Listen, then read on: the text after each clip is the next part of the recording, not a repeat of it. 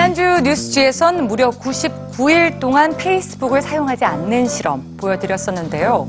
최근 이렇게 여러 SNS에서 탈출을 시도하는 사람들이 늘고 있습니다.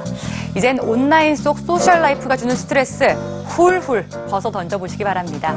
자, 오늘은 안티 SNS가 되는 길 뉴스G에서 소개해드립니다. 페이스북, 트위터, 인스타그램. 여러분은 SNS를 얼마나 많이 사용하고 계신가요? 우리는 SNS를 통해서 나의 일상을 알리고 그것에 공감하는 사람들과 소통하죠.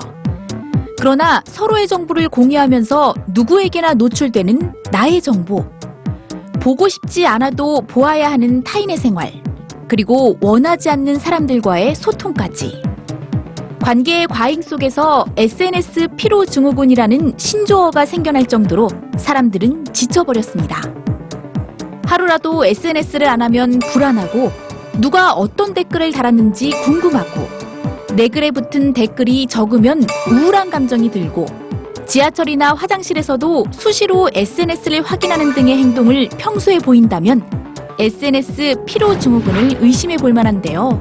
여러분은 SNS 피로증후군에서 얼마나 자유로운 삶을 살고 계신가요?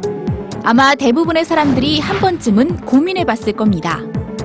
가상의 공간이지만 타인의 시선과 소통을 신경 써야 하는 SNS가 일상생활에 지장을 주고 있는 셈이죠.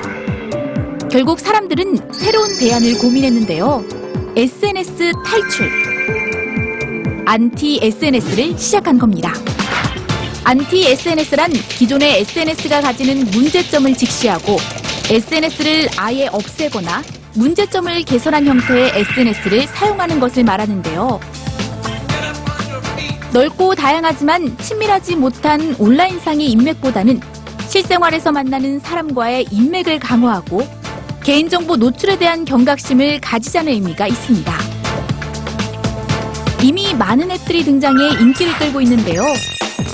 사용하던 SNS 계정과 글을 모두 삭제해주는 웹사이트 자살기계부터 주소를 등록해 이웃 주민들끼리만 가입할 수 있는 넥트도어 정해진 시간이 지나면 자동으로 내용이 사라지는 스냅챗까지 사람들과 소통을 유지하면서도 불필요한 관계는 줄일 수 있는 다양한 SNS들이 개발됐죠. 안티 SNS는 더 과감해져 상대방이 SNS에 올린 글을 추적해 위치를 파악할 수 있는 앱 클록을 탄생시켰는데요.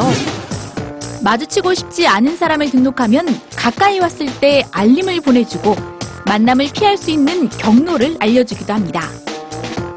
위치가 공개되는 SNS를 역이용함으로써 자신의 정보는 보호하지만 남의 정보는 알고자 하는 SNS 사용자의 양면성을 보여주고 있죠. 안티 SNS는 소통 공간의 또 다른 변화를 예고하고 있는데요. 범람하는 SNS. 단지 온라인 속 한 공간이 아닌 사람과 사람 사이의 연결이라는 것을 잊지 말아야 합니다.